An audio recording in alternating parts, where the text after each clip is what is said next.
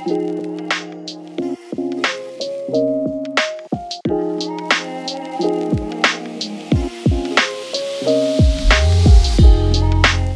and welcome to Challenging Silence, a podcast by Women's Health in Women's Hands Community Health Center.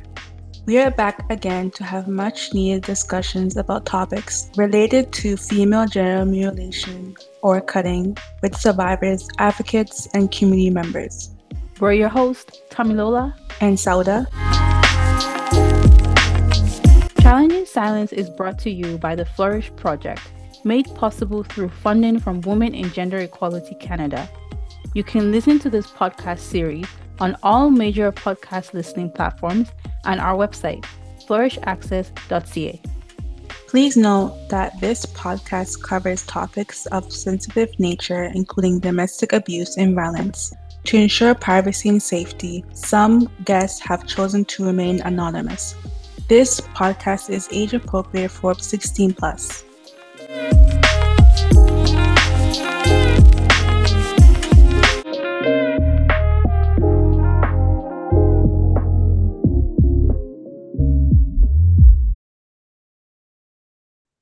Hello, and welcome to another episode. We are once again bringing something different to our listeners.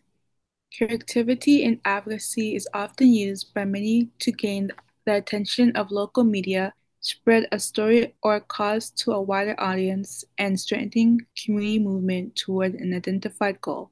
Some common examples include artwork, poetry, giant sculptures with powerful meaning, such as a 24-foot-tall Afro hair pick sculpture by artist Hank Willis Thomas, placed in Lafayette Square in New Orleans to help foster radical and political awareness and activism murals that were commonly made in support of the Black Lives Matter movement. In this episode, we will be exploring creative outlets in the form of art, literature, music, and filmmaking as a means for survivors and advocates to break the silence and bring attention to FGMC eradication and survivor support. In a TED Talk about how to end FGM in our lifetime, Julia Lalla-Maharajh, the founder of the Orchid Project, pointed out that or else people understand that they have a human right to access things, you can't embed change. One way to do so at people's comfort level of understanding was through song, dance, drama, and conversation. In our research, we first landed on Sini Sanuman, which means health tomorrow in the local Bambara language in Mali, West Africa. Sini Sanuman is an organization founded in 2002 by Malians who were involved in the pledge against excision based in the capital city of Bamako. We found that Sini Sanuman and the community members they work with have utilized various creative platforms in Mali to educate people about FGMC prevention.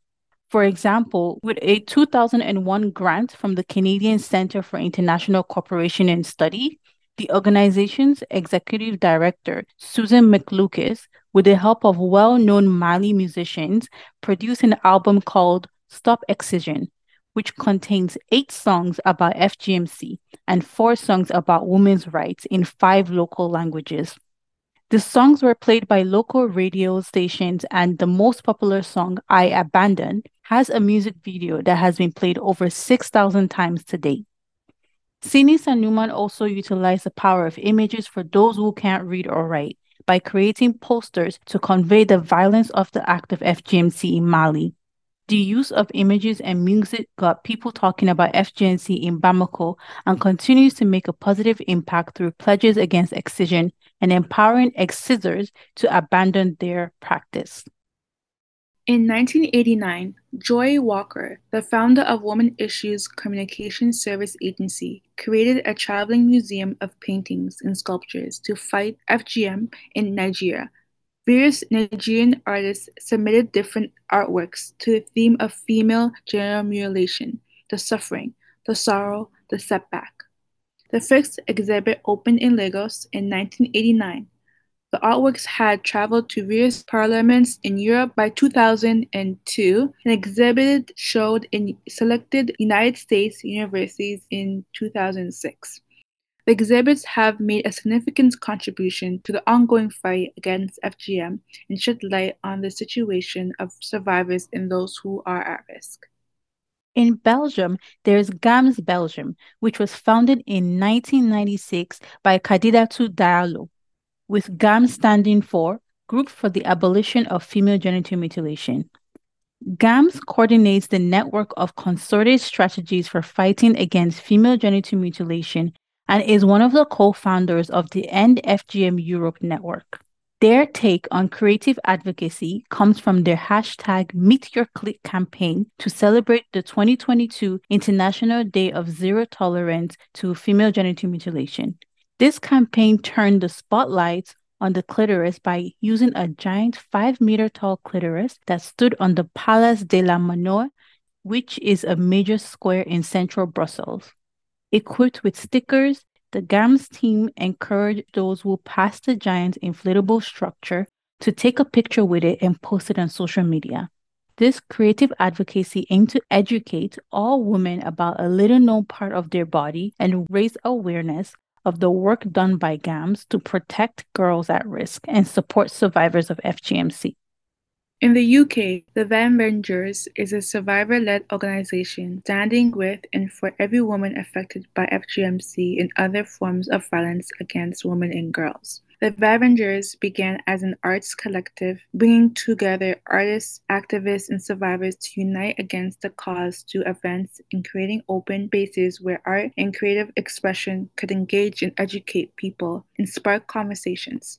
They have built a community of visual artists musicians, and poets who use their craft to tell stories of women, girls, and inequality, their work exuding both reality and hope.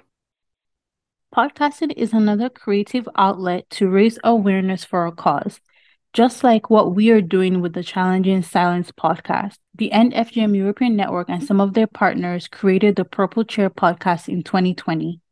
In collaboration with the network's youth ambassadors, the aim of the Purple Chair podcast was to build the capacities and skills of a team of young women from FGM impacted diaspora communities across Europe.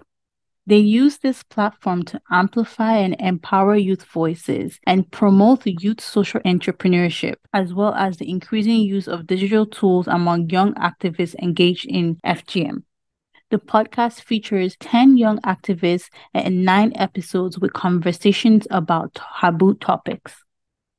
In Canada, the End FGM Canada Network introduced Miss Clitty, a sassy, no nonsense clitoris that speaks the truth about female reproductive anatomy and FGMC. The End FGM Canada Network is a non-partisan group of individuals and organizations working to end female genital mutilation or cutting and support survivors both in Canada and abroad. Similar to Meet Your Clit, Miss Clitty aims to help spark conversations about the clitoris, breaking down barriers around sensitivities of this topic, change hearts and minds, and demystify the clitoris, and remove the shame and stigma often associated with it.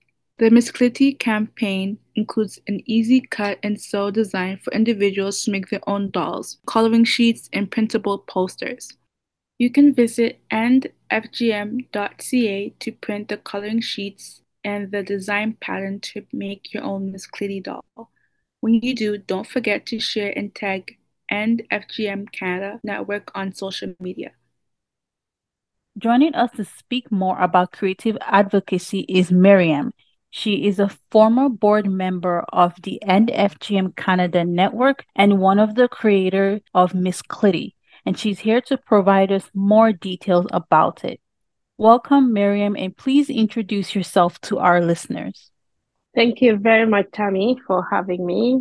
My name is Marian Abdelkader. I am from Kenya. I have been in Canada for the last four years and I am a survivor of female genital mutilation. And my identity is not just a survivor. I've been a survivor, yes, but I became an educator, an advocate, a researcher in this field because I would want it to end with me. So this is basically a field that I have taken to be my personal endeavor. So thank you very much for inviting me to speak about something that I consider to be my personal calling.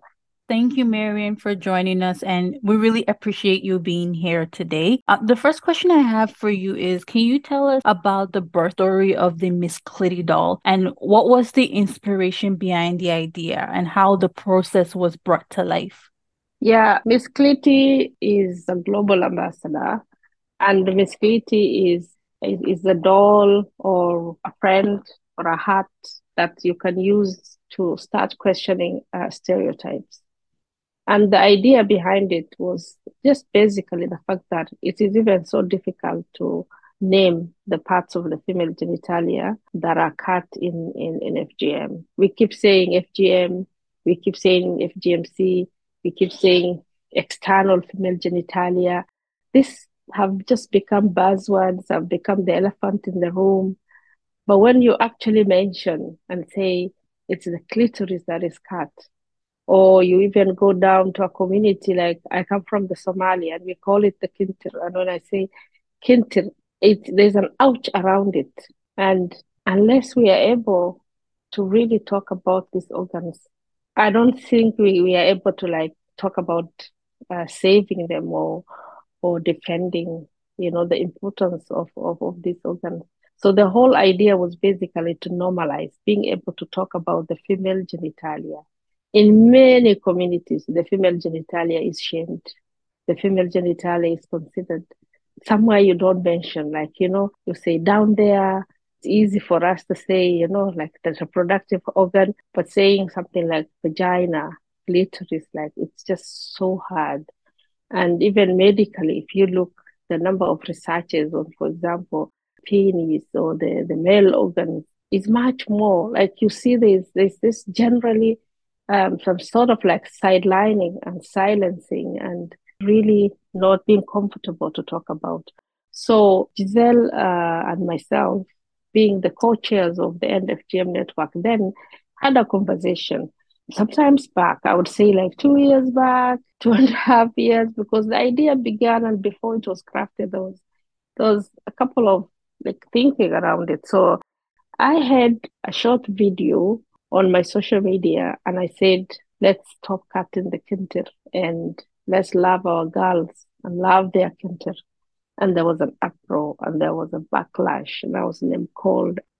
They always knew there was an ouch around it, there was silence around it, but like there was an outpouring on social media of, of me and being shamed and castigated and so that's that's where this whole idea you know like as we were talking and debriefing on, on all this backlash that I was housing, I was having, Giselle was like, okay, Kintir is specific to a community. Let's make her a global ambassador. Let's see what the world would say. And that's where Miss Clitty comes in, and because it's, it's encompassing everything that we wanted to, to be able to talk about. And it's all part of the whole agenda of, of social norms change because if we unless we are able to touch and say and be able to get to the bottom and know the values around it or, or the stories or the meaning, you know, we won't be going far with this, this, this agenda. So in short, it was to normalize. And I remember the very first Miss Clitty was actually designed by a young high school student in Vancouver and she came up with this nice head of the heart shape. And that's one thing i like because we want to love the clitoris. It's the essence of love. We need to be able to love and, and, and protect it. And so um, that young girl is the one who first designed like we had the idea but she put it like the first vision. The nice cute non-threatening doll that we were thinking of and then it was it was taken up by another young woman also in her 20s, uh, Sophie, and she developed what we currently have. So there's been a whole like thinking around what it's the image, the message, and the messages around it. The first message was first of all to be able to name the, the clitoris in so many different languages. Kintir, in Somali, for example, Badr, I think in Arabic uh, Kineme in, in Swahili. Like we had all these clitoris in English. We had all these different languages. So this was the first. So you had how you have her picture and then all these different names that uh, the clitoris is called. So that people begin to acknowledge this is an organ, important organ that is in the body that has a function. And then all the other messages also diffusing the messages, you know. If, for example, in my community, the clitoris is considered dirty, it's considered it will smell and it make the girl stink. Those are some of the uh, reasons behind cutting it. So, how do we begin now to to quest to to address those these stories around it? Also, like basically like the devil incarnate. In many communities, they think it's the clitoris that will make their girls rave mad sexually and become sexually insatiable, which is not true. So the messages around now trying to have messages like, you know, love me, pleasure me, and then with the with the with the heart just something nice that can can pull in everyone and make everyone comfortable around to begin these conversations because because it's years and centuries and generations of, of, of silence around the clitoris and not being able to to say it. So it's not going to be an overnight thing. So this is where Ms. Clitty comes in. It's the ambassador to normalize being able to talk about the female organs, the clitoris, the clitoris that is being cut, that is heated, that is chopped off. And we are saying, no, let's leave the clitoris intact. I hope that answers. Yes, yes, that answers the question. Thank you for providing that insight into the development of Miss Clitty. And there's one great point that you made that I wanted to re-highlight. As you said, if we can't talk about the clitoris, how can we save girls at risk? How can we help survivors reach their optimal women's mm-hmm. health? And there is a silence stigma and shame that surrounds the mm. female genital organs and it needs to end. Mm. And I know that the Miss Clitty is um, one way that we're making that change globally. Yeah, sure. And Miss Clitty can be an ambassador for a lot of um, other issues now that are related, not just necessarily only FGM, but other related issues. For example, you've, you've really touched on very important, like reproductive health. You know, um, FGM is, is, is, is, an, is an issue that, that affects women's reproductive health, definitely. And, and, and all, you know, issue of love and essence. And because if we love our girls uh, enough, we wouldn't want them to be hurt. If we love the clitoris enough and know its function and understand its purpose, we wouldn't be thinking of getting rid of it. I don't think there's anyone who would devalue the eyes and say, yes, let's gouge the eyes out or let's cut the tongue off. But look at what is happening to the clitoris. So this is what we need to be able to do a lot of education avenues, like being able to be open to to understand women's bodies and how they function. Thank you for sharing such significant information. When Miss Clitty was released, what was the public reception locally in Canada and globally? What impact would you say has made? Yeah, I think Miss Miss Clitty, uh, like officially, might have been released like a year and a half or a little more than a year, a year and a half ago. And uh, since then, it, we're all cognizant of the fact that what we are facing is a social norm around the norm of silence around the clitoris, not like shaming them and, and seeing uh, the clitoris and other, you know, like the labias or even the vagina, like this shameful organ that needs not to be talked about in many communities. We we're very intentional about where we want Miss Clitty to go and the, the goal we have around Miss Clitty being that ambassador that opens up doors and conversations and knowledge and understanding and appreciation and protection and love at the end. But we also know that just like any other social norm, that would take time. So we were not like in a hurry to really like find, oh, what's the reception, what has been the evaluation and all this. But of course, from the release time, we do have information around, you know, like sometimes uh, there was a workshop um, I think it was in Ottawa, um, the FGM Canada Network was invited, and the dolls were brought. And we do have photos of some ministers in Canada and members of parliament taking photos with, with Miss Clitty. Internationally, I think it has been received much louder, maybe, than, than in Canada. the silence is still much more here. Like when we saw Miss Clitty uh, gracing uh, the cover of an international foreign affairs magazine in Sweden, I mean, that says a lot. When here in Canada, we are actually um, still have not yet come to a place where even CBC can make a story around, about the clitoris or on, and you know the, the women genitalia in general um, even though they have stories around the, the male organs, the penis. They so we haven't gotten to, to, to a level where the uptake, you know, at home. I think uh, we see a lot of groups outside uh, when they have workshops, women groups. We've seen youth, we've seen people taking um, basically uh, campaign, I mean, Clitty dolls, making dolls like making dolls in Mexico, making dolls back in Kenya, um, or people coloring, you know, um, the Clitty uh, drawings that you can get on the on the website. But we are not worried, so worried about that silence because social norms do take time and different people at different levels. It's not the same for everyone. Um, in Canada, it's a bit disappointing that generally FGM work is not receiving uh, as much attention and as much um, um, support as it should, especially from government, from media, from civil society. And as a person who has been like an ambassador, an advocate in this field for a long time, I was really shocked. Like that was a big shocker for me. Not only is there silence, but even when you bring it up, like like people are scattering away and running. They don't even want to talk about it. That was a big shock for me. I'm still yet to come to terms with it. I'm still yet to come to terms with the fact that Prime Minister Justin Trudeau did not even make a statement this past International Zero Tolerance Day. That was very disappointing. But as I said, and I'll reiterate that uh, changing social norms takes time.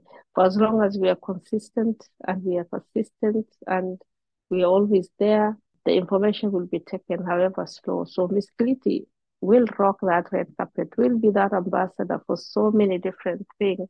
But right now we're really happy with the reception there is and it's growing. So it's slow but steady. It's unfortunate how Canada is it's considered like a multicultural country, but it's there's still mm-hmm. this silence of, of GMC. But mm-hmm. however, mm-hmm. um, the Miss Clitty provides hope, especially to different mm-hmm. countries you mentioned Mexico, Kenya, and different countries, and having these mm-hmm. discussions about FGMC. Yeah, it's very disappointing, but uh, I always say let's just drop four excuses. The excuse of thinking you're interfering with people's culture, the excuse of thinking you are imposing your own culture or you're being racist or colonial. Nobody thinks about those four things when we talk, for example, of beating, you know, like children, which is violence.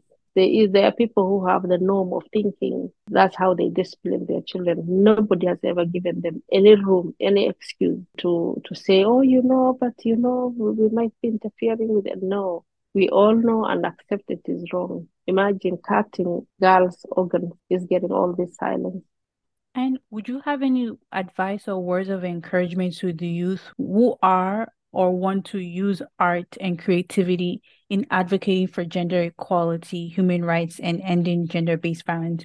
We know that there are youth in Canada and in mm. other diaspora communities who also want to speak out against gender based violence and FGMC because they know it's still happening to their communities in their country of origin. So, what words of advice would you give when they want to use creativity for this advocacy? creativity is very, very, very crucial, especially in, in this advocacy and of wanting to end uh, female genital mutilation. It's a very hard, very challenging topic. Like it's such a bad thing that any human being should be able to just see it and not just it should just end here and now. But again, we know there are chains, there are norms, there are stories that keep feeding and keep uh, making people believe that it is quote unquote the thing to do. So we need creativity, we need humor. When, when people are in a room and there's humor and they are relaxed, that is when people's true feelings even come to the fore. Like if you really wanted to know what they were thinking or they were planning or uh, what they could do, or that's that's that's a point at which you can actually catch people. So creativity is needed, and and to be honest, even with Miss Kiliti uh, campaign, the End FGM Canada network is open to have volunteers. Let them bring their their creativity to the board. We need stories that counter the, the, stories that are there now. We need the humor that really speaks about the importance of protecting girls from GMC we need to start breaking this wall of silence chip by chip, brick by brick. And I think creativity and art is, is one way. There are so many other ways, but it is also one very important way. So I would encourage them to be able to uh, get up and really be part of this whole agenda and bring their creativity to the table.